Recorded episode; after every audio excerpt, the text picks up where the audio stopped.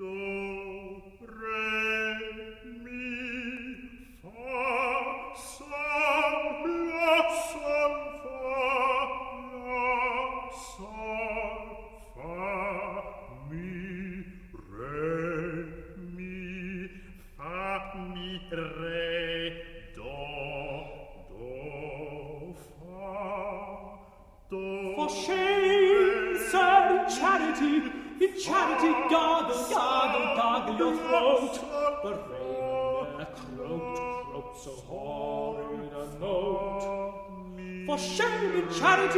your throat.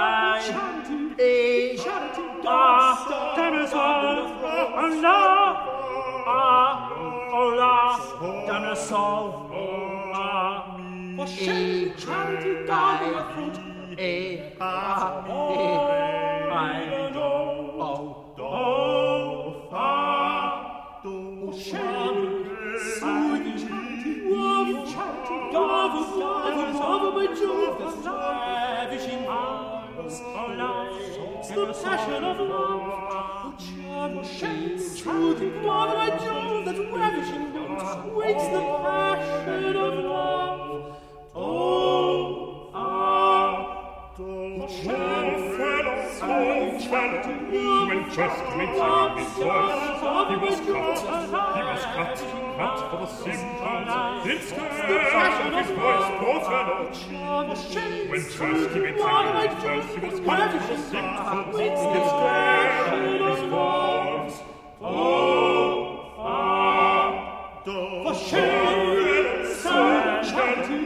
Which first he met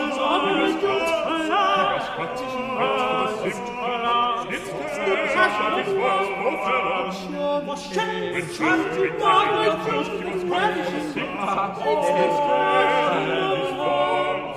Oh!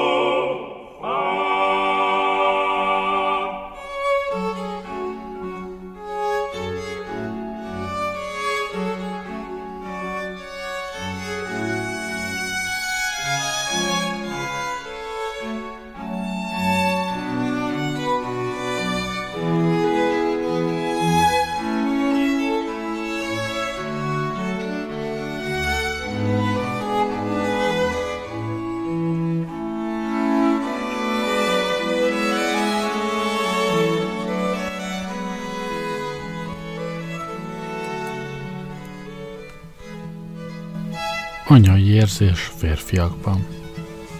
Darabka törött üveg, alakjáról, színéről ítélve boldogabb időkben olcsó, illatszeres üvegcse lehetett.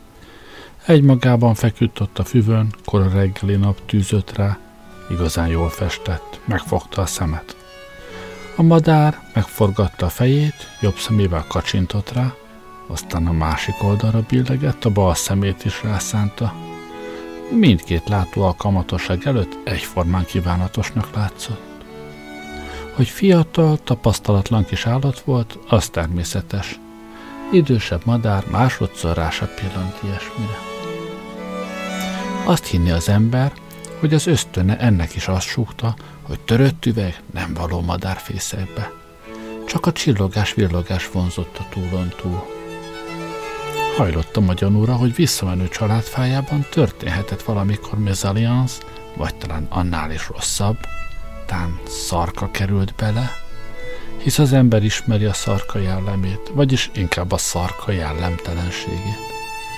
Valami olyasmi történhetett, de nem akarok ilyen kényes ponton haladni tovább. Csak elfogadható magyarázatát akarom adni a ténynek. Közelebb ugrált. Édes illúzió és a rikoltó szivárvány darab gyönyörű látomás, mely eltűnik, ha közeledünk hozzá, mint annyi sok minden, mi el nem érhető, mi érthetetlen a kis varjú életében. Egy ugrással előre jön, és a csőrét oda koppintja az üveghez. Nem, ez valóság. Olyan gyönyörű zöld üvegdarab, amilyet a fiatal házas varjú megkívánhat, csak el kell venni mennyire tetszene ő neki. Jó indulatú madárka volt, farkának fölfelé konkorodása már magában komoly, már esetleg hiányos vezetésre való iparkodásra mutat. Felfordítja az üvegdarabot. Undorító egy dolog cipelésre, meg annyi éles sarok. De végre mégis erősen a csőre közé kapta, aztán ústyi, nehogy már más madár is beleszóljon az üzletbe, messzire röppent vele. Egyik fáról éber figyelemmel kísért az eseményeket egy másik varjú. Oda hívta az arra repülő harmadikat, bár a nyelvet nem bírom kellőképpen, mégis könnyű volt a társalgás menetét követnem, egész világos az. Ez a hár. Halló? Mit gondolsz? Zebulán talált egy darab törött üveget. Ki akarja tömni vele a fészkét? Csak nem tán. Isten úgyse. Csak nézz oda, ahol van a csőriben tartja. No, az Isten fáját! Mindketten kacajban törtek ki.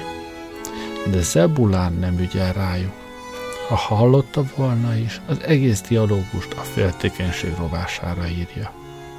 Egyenesen a fája felé röppen, ahogy a bal arcomat szorosan az ablaküveghez nyomom, követni bírom.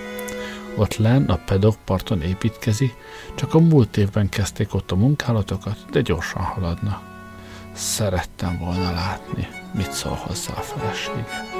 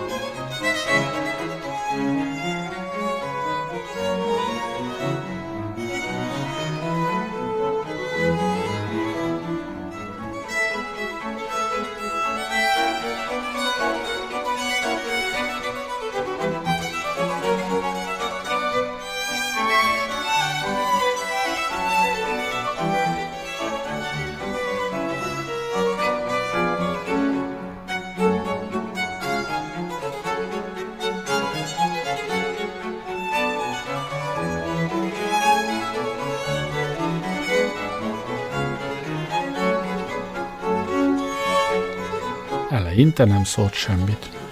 A madárka óvatosan letette a félig kész fészek peremére az üveget, a nőcske felüti a fejét, és rápillant.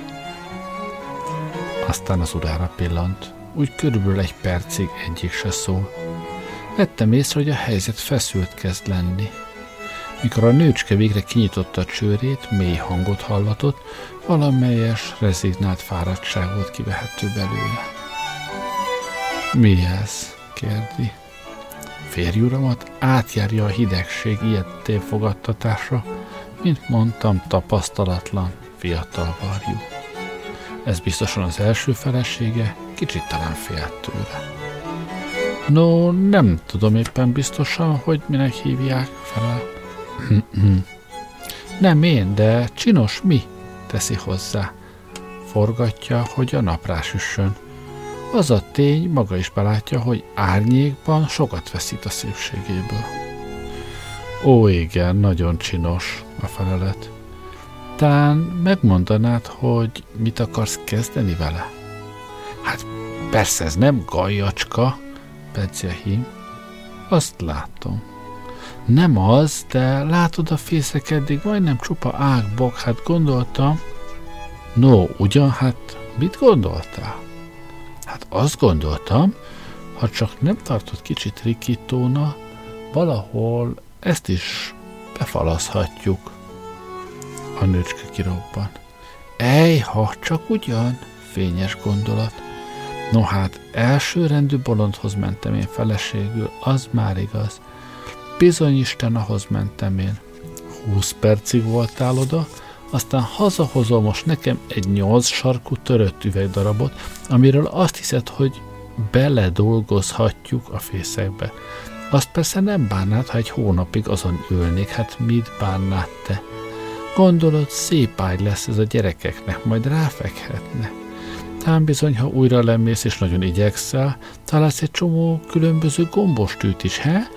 Mert hogy azok is igencsak csinosan vennék ki magukat, ha valahová beledolgoznánk őket, nem gondolod? No, takarodj előlem, majd megcsinálom a fészket magam, mindig nagyon röviden elbánt vele.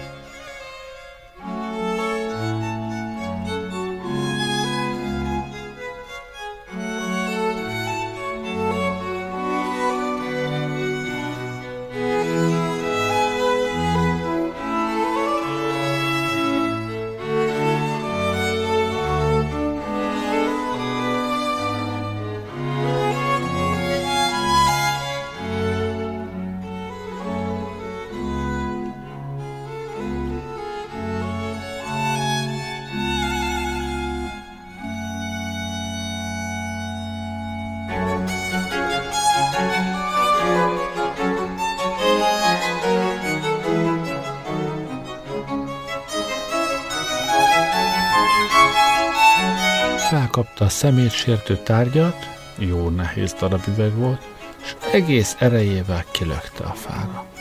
Hallottam, mint ütötte át az uborka ültetvény üveg tetejét. Ezen a héten ez a hetedik üvegcserép, amit bevernek az ültetvény fölött. Leggonoszabb ott fönn a fán az a fészek rakópár. Építési terveik a legkülönlegesebbek, soha ilyesmiről még nem hallottam tízszer annyi anyagot összegyűjtene, mint amennyit felbírnának dolgozni. Azt hinni az ember várat akarnak építeni, hogy kiadó szobákat építsenek a többi varjaknak. Ami aztán nem kell, azt újra lecsapkodják. Hát mi ilyenféleképpen építkeznénk?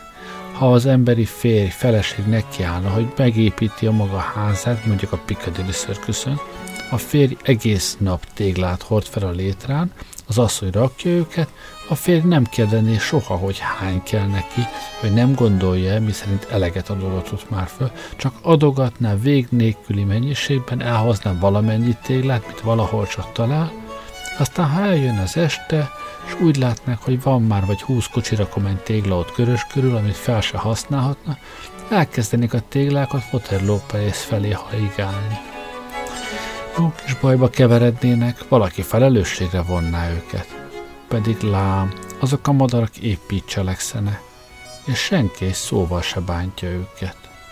Úgy látszik elnökük van, ott él egyedül a jegenye fán, amelyik a reggeliző szoba ablakából nyílik. Szeretném tudni, mitől jó. Én igazából mindent megtettem irányában.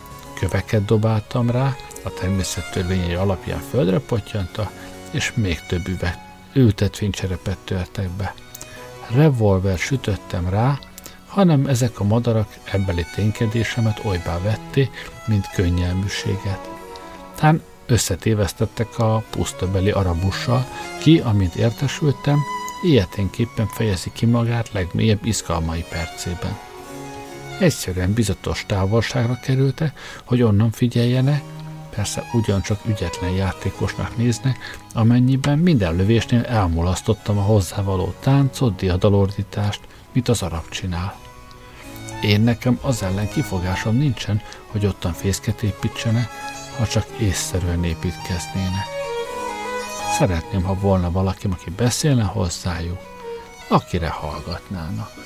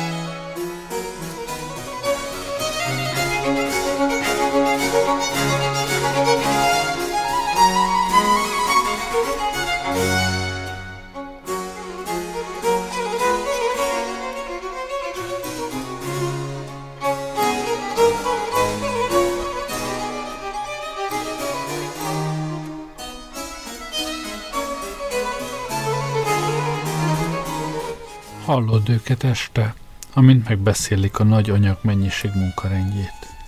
Ugyan ne dolgoz többet, máma, mondja a hím, amint az utolsó teherrel felkerül. Majd kifáradsz. Igaz, kicsit már oda is vagyok, felel a párja, kilében a fészekből és kiegyenesíti a hátát. Biztosan réméhes is vagy, felel az urarokon szenvesen. Én legalábbis az vagyok. Kicsit kaparunk oda lent, aztán vissza. Mi lesz most ebből a rengeteg anyaggal? kérdi a nőcske tollászkodva.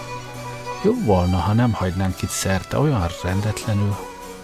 Ó, az hamar eltűnik majd onnan így a másik. Perc alatt leugom én az egészet. Hogy segítsen, gajat ragad a nőcske, majdnem elejti. A hím előre billeg és elragadja tőle. Ugyan, de használd ezt, kiabál. Az egy ritka példány, nem látod? Ide néz, ezt az öreg ember órára ejtem. Úgy is tesz. Hogy a kertész mit szól hozzá, azt a képzeletedre bízom. Mi a felépítés munkáját illeti, a varjú család az állatvilágban az intelligencia tekintetében legközelebb áll az emberhez. Ha az ember bizonyos emberi családok némely tagjának bizonyos intelligenciájáról beszél, dolgom szokott lenni velük, azt elhiszem. Hogy pedig a varjak beszélnek, biztosan tudom. Senki se figyelheti a fészküket fél óráig anélkül, hogy rá ne jönne. Hogy a beszéd mindig bölcs, okos, azt nem vagyok képes meghatározni, de hogy sok, az áll. Egy ismerős fiatal francia, ki azért jött Angliába, hogy a nyelvet tanulmányozza, azt mondta, hogy az első londoni társaságban töltött este után az az impressziója támad, hogy papagájházba került. Később, mikor lassan-lassan érteni kezdte a nyelvet, hamar felismerte a közepes londoni társalgás szikrázó és mélységes mi voltát. De mikor még nem értette, papagájlármának vélte. Ha varjutany az aját hallgatja az ember, hasonló érzése támad. Előttünk nincs jelentősége a társalgásnak, viszont a csókák biztosan úgy írnák le, hogy brilliáns.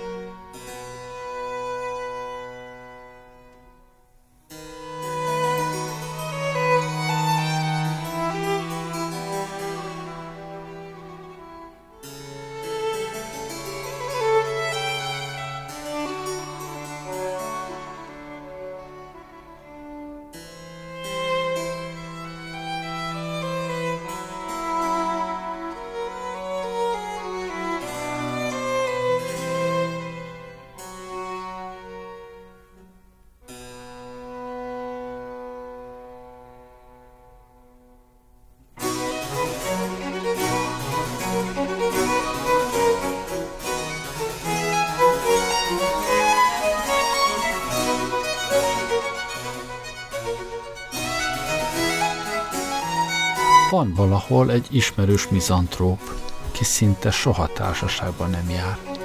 Valamelyik nap vitatkoztam vele a kérdésről. Minek mennék, kérdi. Ismerek mondjuk egy tucat asszonyt, meg embert, kikkel örömes társalgok. Vannak saját eszméik, miket nem félnek a nyelvükre venni. Ilyenekkel dörgölni össze az agyvelünket, ritka, pompás dolog, és hálát adok az Istennek a barátságukért.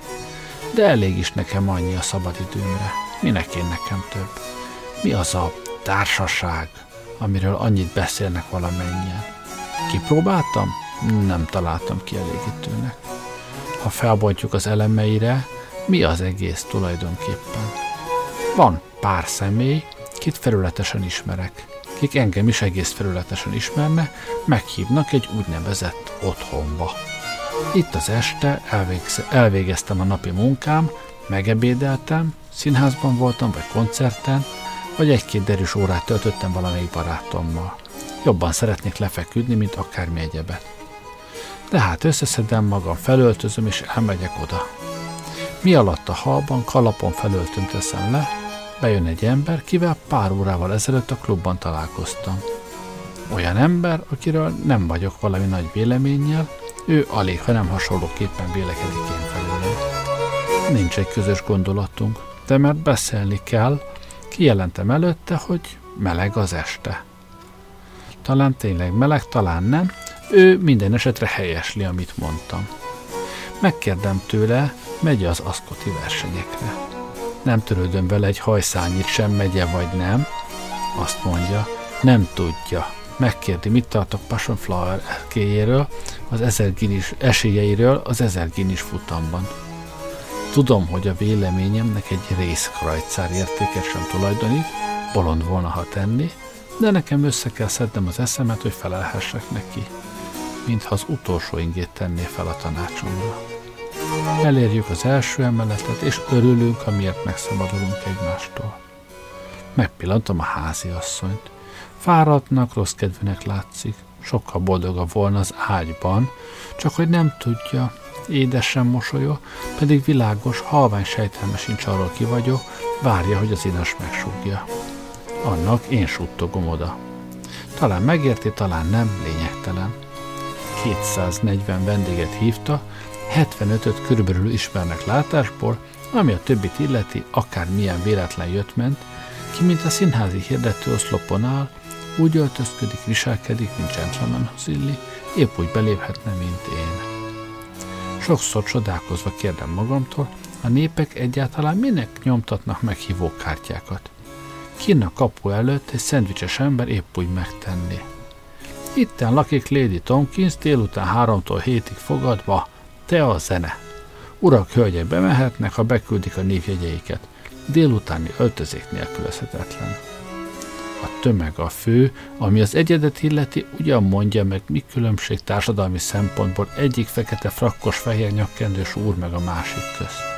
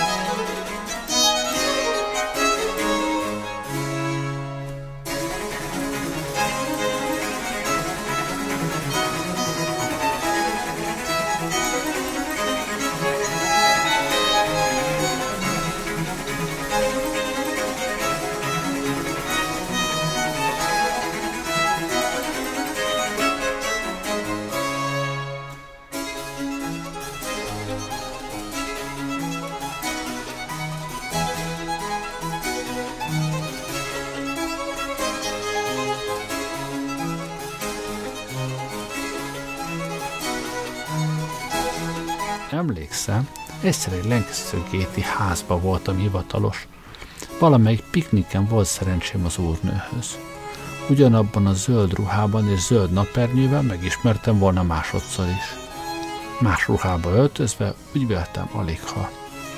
A kocsisom az áttellenes házba vitt. Ott szintén nagyban állt a vendéglátás. Nem volt egyikünkre nézve sem fontos a csere. Az úrnő nem tudom a nevét, kijelentette, nagyon kedves, hogy eljöttem. Aztán valami gyarmati kormányzó mellé helyezett, én nem értettem az ő nevét, ő az enyémet, ebben nem volt semmi különös, mert a házi asszonyom se tudta egyiket sem. Azt suttogta, hogy ez az úr nagyon messziről jött, azt sem tudta honnan, és kizárólag azért, hogy velem megismerkedjék. Csak úgy az esti vége felé véletlenül vettem észre a tévedésemet, úgy véltem azonban már késő, hogy felfedjem. Találkoztam pár emberrel, kiket jól ismertem, némi vacsorát tettem végig velük, aztán haza. Másnap délután találkoztam az igazi vendéghívó hölgyel. Az szépen megköszönte, hogy drága estimet feláldoztam az ő, meg a barátai kedvéért, azt mondta, tudja, milyen ritkán járok vendégségbe. Annál jobban értékeli szeretetre méltóságomat. Azt is mondja, hogy a braziliai miniszter felesége mondta, szerint én vagyok a legokosabb ember, kivel világ életében találkozott. Sokszor gondolok rá, szeretnék találkozni avval a jó emberrel, akárki is légyen. Szeretném megköszönni a jó véleményt.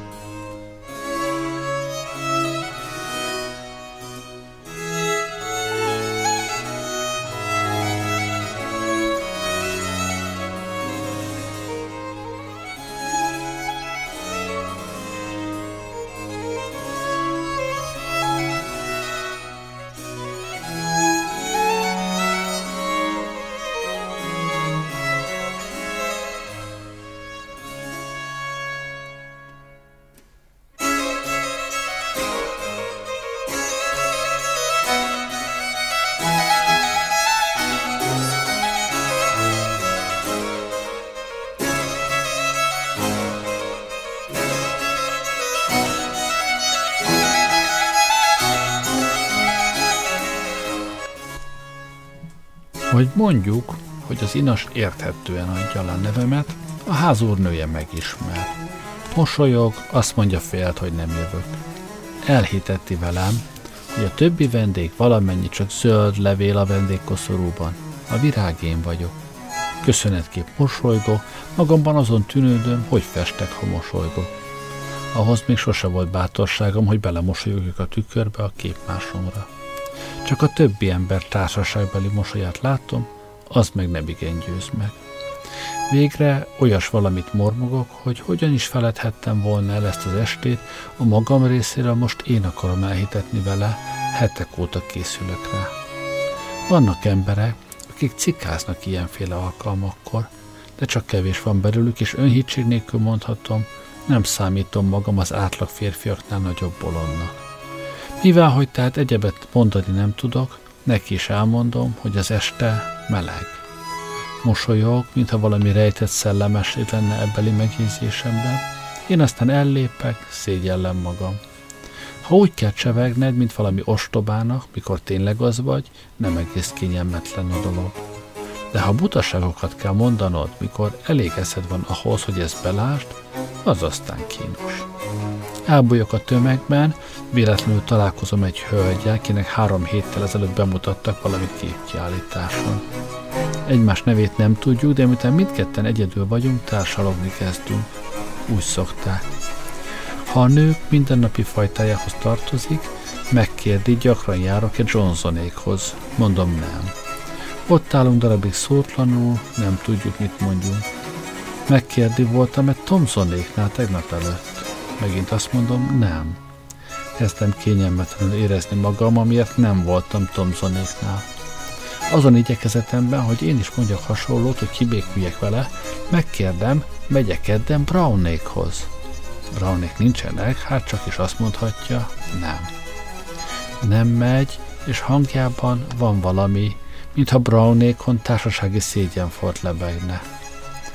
Leadom véleményemet Brown cirkuszá, uh, Barnum cirkuszáról, megkérdem, szokott-e oda járni. Véleményem pont olyan, mint mások, kékik oda járnak. Vagy ha a szerencse ellenem fordul, úgynevezett lyukkernő kerül elém, szellemes, a társadalmas csupa szikra megvető gúgy mindenkinek a rovására, akit ismer, gúnykocai azok rovására, akiket nem. Úgy érzem, sokkal tökéletesebb asszony szemét bírnék összeállítani saját magam egy üveg egyszerűből és egy csomó gombos tűből. Mégis rendesen jó tíz percet vesz igénybe, míg az ember szabadul tőle. Ha véletlenül mégis húsból, vérből való emberre, asszonyra akadna valaki ilyen gyülekezetben, hát értelmes társalgásnak se helye, se ideje nincs ottan. Ami az árnyék alakokat illeti, melyik értelmes ember pazarolná agyának legparányibb celláját ilyenekre? Egyszer teniszont vitatták meg, mint szociális problémát. Valamelyik végtelenül tompa elmélyű és ostoba fráter, a legostobább, kivel életemben találkoztam, azt beszélte, miképp ült teniszon mellett egyszer egy ebédnél. Nem találtam egy csöppet se érdekes embernek, közölte velünk bizalmasan. Nem tudott mondani semmit se, igazán semmit a világon. Szeretném dr. Samuel Johnson feltámasztani egy estére, behelyezném valamelyikébe az önök társaságainak.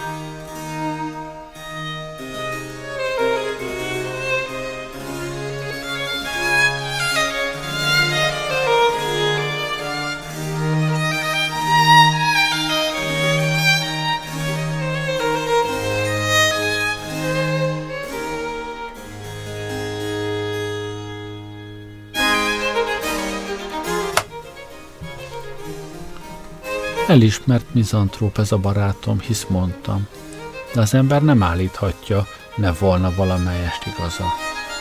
Van valami titok a társaságnak társaság utáni vágyakozásában.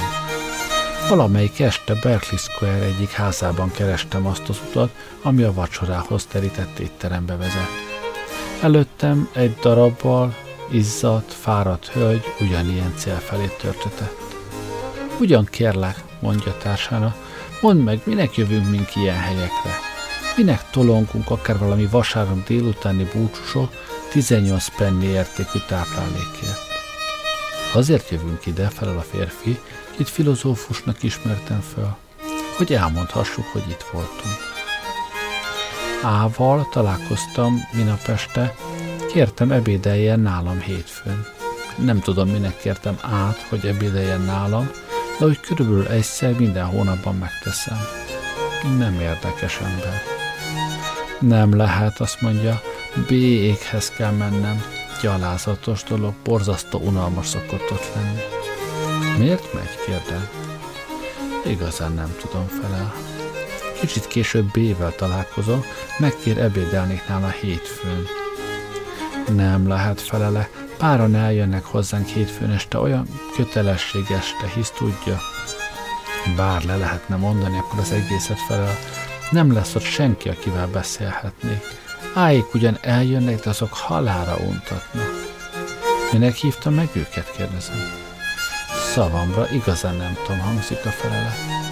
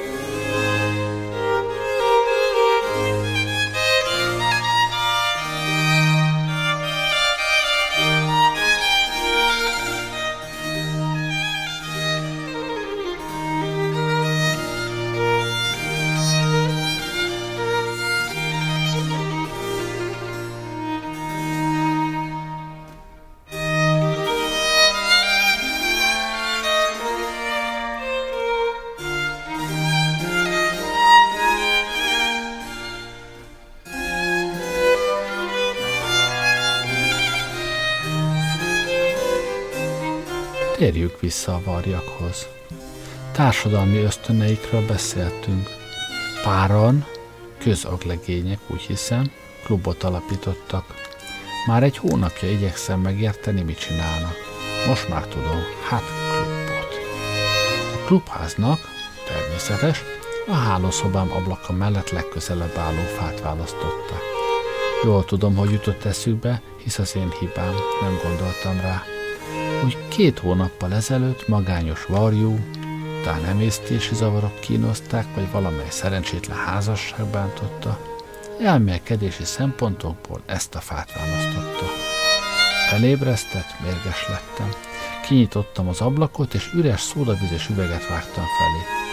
Persze nem érte, és mert más hirtelen nem akadt kezem ügyébe, mint hozzávágja, rákiáltottam, gondolván, hogy megijed, elrepül nem vett ezekről tudomást, tovább beszélgetett saját magában. Hangosabbat kiáltottam, erre felébresztettem a kutyámat. A kutya eszeveszetten ugatott, úgy félmérföldnyire felébresztett minden élő lelket. Csónak kampóval mentem le, ez akadt véletlen a kezembe, hogy megszelítsem. Két órával később a kimerültségtől megint elaludtam. A varjú akkor még mindig elmélkedett. Másnap éjjel ott volt megint. Úgy hiszem, a madárban volt némi humorérzék. De miután én attól féltem, hogy a tegnapi eset megismétlődik, előre látóbb voltam, s pár kavicsot készenlétben tartottam. Jó szélesre kitártam az ablakot, és a kavicsokat egymás után vágtam a fához. Amikor aztán az ablakot becsuktam, közelebb billent, hangosabban károgott, mint valaha. Úgy hiszem, azt akarta, hogy még több követ vágjak hozzá, játéknak vette az egész folyamatot. Harmadik éjjel, miután nem hallottam, kezdtem magamnak hízelegni, hogy szemtelensége dacára megfélemlítettem. Jobban kellett volna ismernem a varjakat.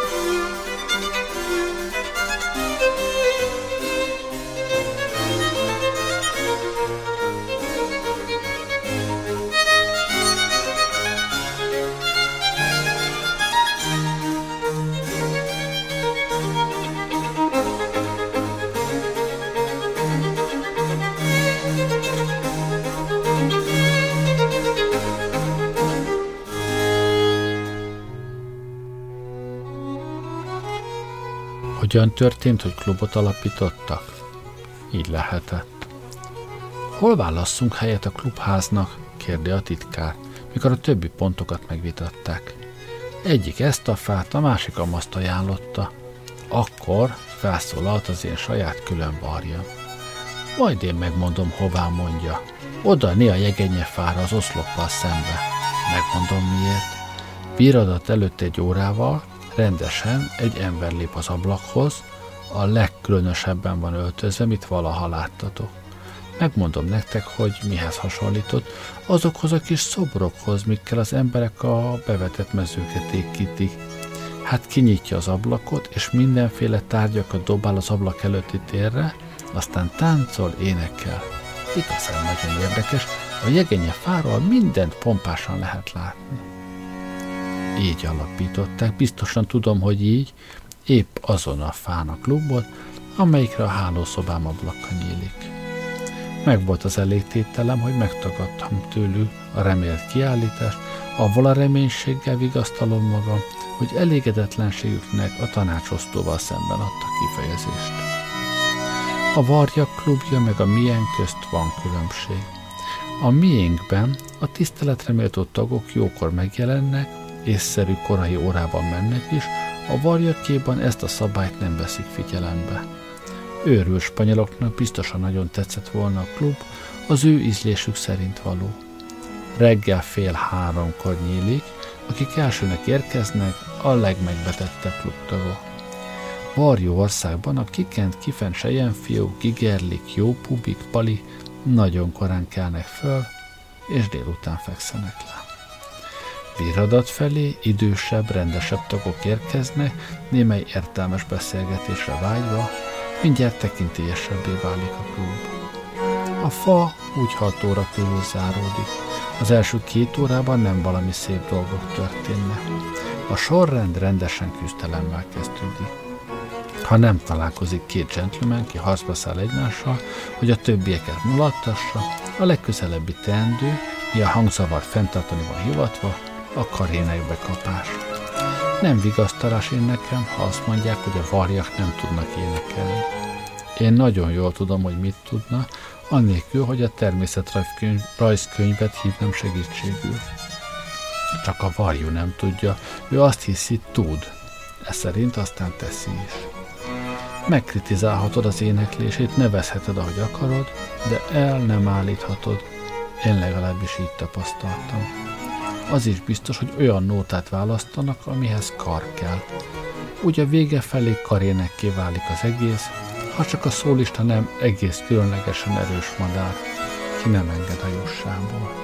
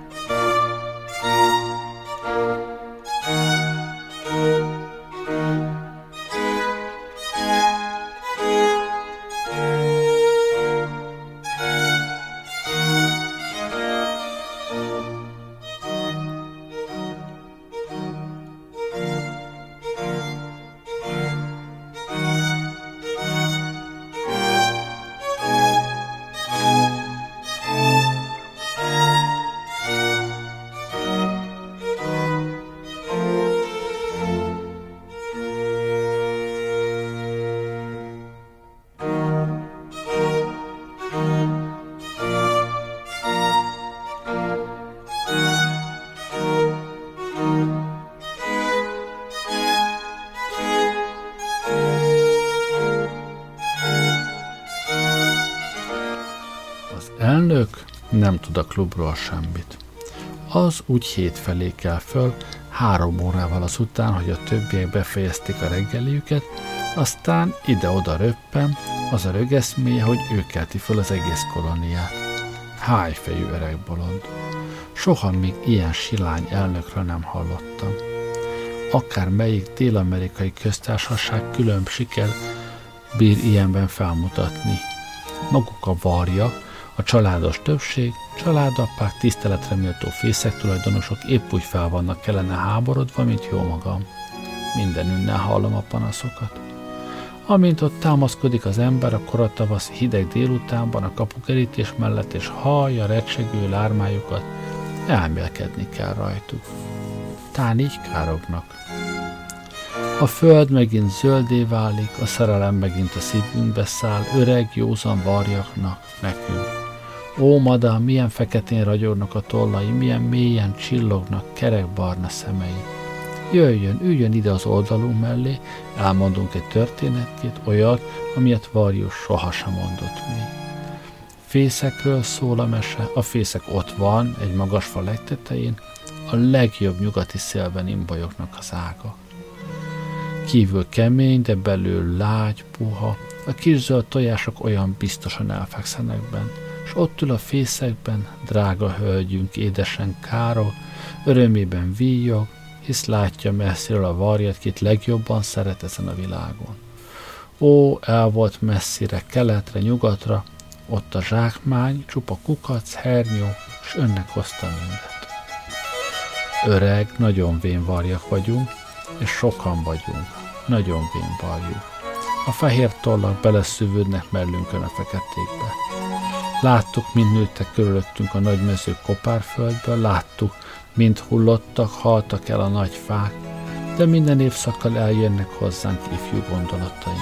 Újra házasodunk, építünk, gyűjtünk újra, úgy, hogy vén, öreg szívünk megint felújjongjon újszülötteink vékony rikoltásán. Természettanyónak egyetlen gondja van csak, a gyermek. Úgy beszélünk a szerelemről, mint az élet uráról, pedig csak a minisztere. Regényeink befejeződnek, hol a természet regéje kezdődik. A dráma, mire függőn borítunk, az ő játékának prológusa csak. Az őskori hölgy hogy kacarna, ha gyermeki kereplését hallaná? Ostobaság a házasság? Érdemes ezt az életet végigélni? Az új nő a régi ellen. Ilyenféleképp csebegnek az Atlanti óceán havjai, hogy keletre, nyugatra folyjanak. Bye.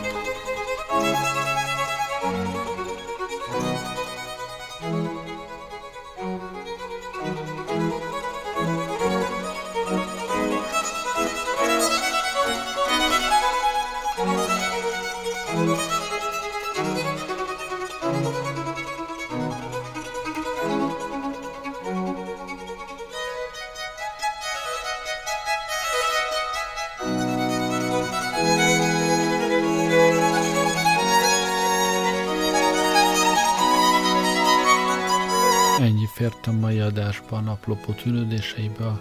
Köszönöm, hogy velem voltatok ma este. Jó éjszakát kívánok. Gerlei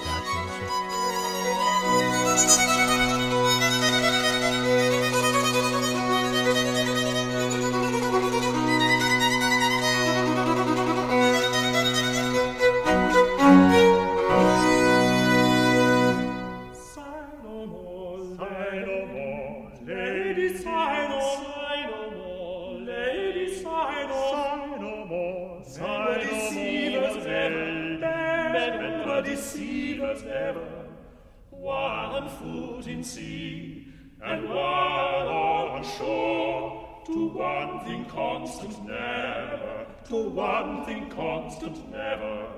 Sigh no more, sigh more, lady, sigh no, sigh more, lady, sigh no, sigh no more. Men were deceivers ever, men were deceivers ever. One foot in sea and one on shore, to one thing constant never. Rádiózott. Then sigh, then sigh not so, but let, but let them, go, them go, and be you blithe, be blind, and merry, converting all your notes of woe, converting all your notes of woe into hey, into down, hey, down, daddy, hey, into down, hey, daddy, hey, down, daddy, hey, down, daddy, hey, down, daddy, to hey, down, daddy, then sigh, then sigh not so, but let, but let them go, and be blind, be blind, and converting all your woe, converting all your notes of woe into hey, into down, hey, down, daddy, hey, into down, hey, down, daddy, hey, down, daddy, hey, down, daddy, hey, down, down, to hey, down, daddy. Sing no more, sing no more, did sing no more, sing no more, did sing no more, sing no more, sing no more, so dull and heavy, of damn so dull and heavy, the frauds of men were ever so, since summer first was leafy, since summer first was leafy.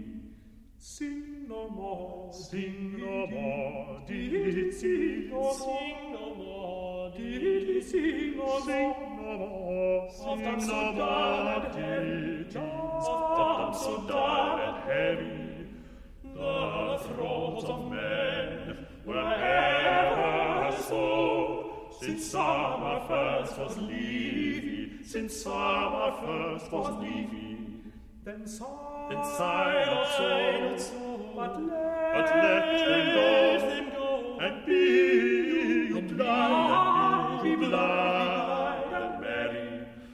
converting all your notes of woe, converting all your notes of woe. Into hey, into down, hey, down, daddy, hey, into down, hey, down, daddy, hey, down, daddy, hey, down, hey, down, down, to hey, down, daddy, then sigh, then sigh not so, but let, but let them go, and be you blind, be blind all your notes of woe, converting all your notes of woe. Into hey, into down, hey, down, daddy, hey, to down, hey, down, daddy, hey, down, daddy, hey, down, daddy, hey, down, to hey, down, daddy.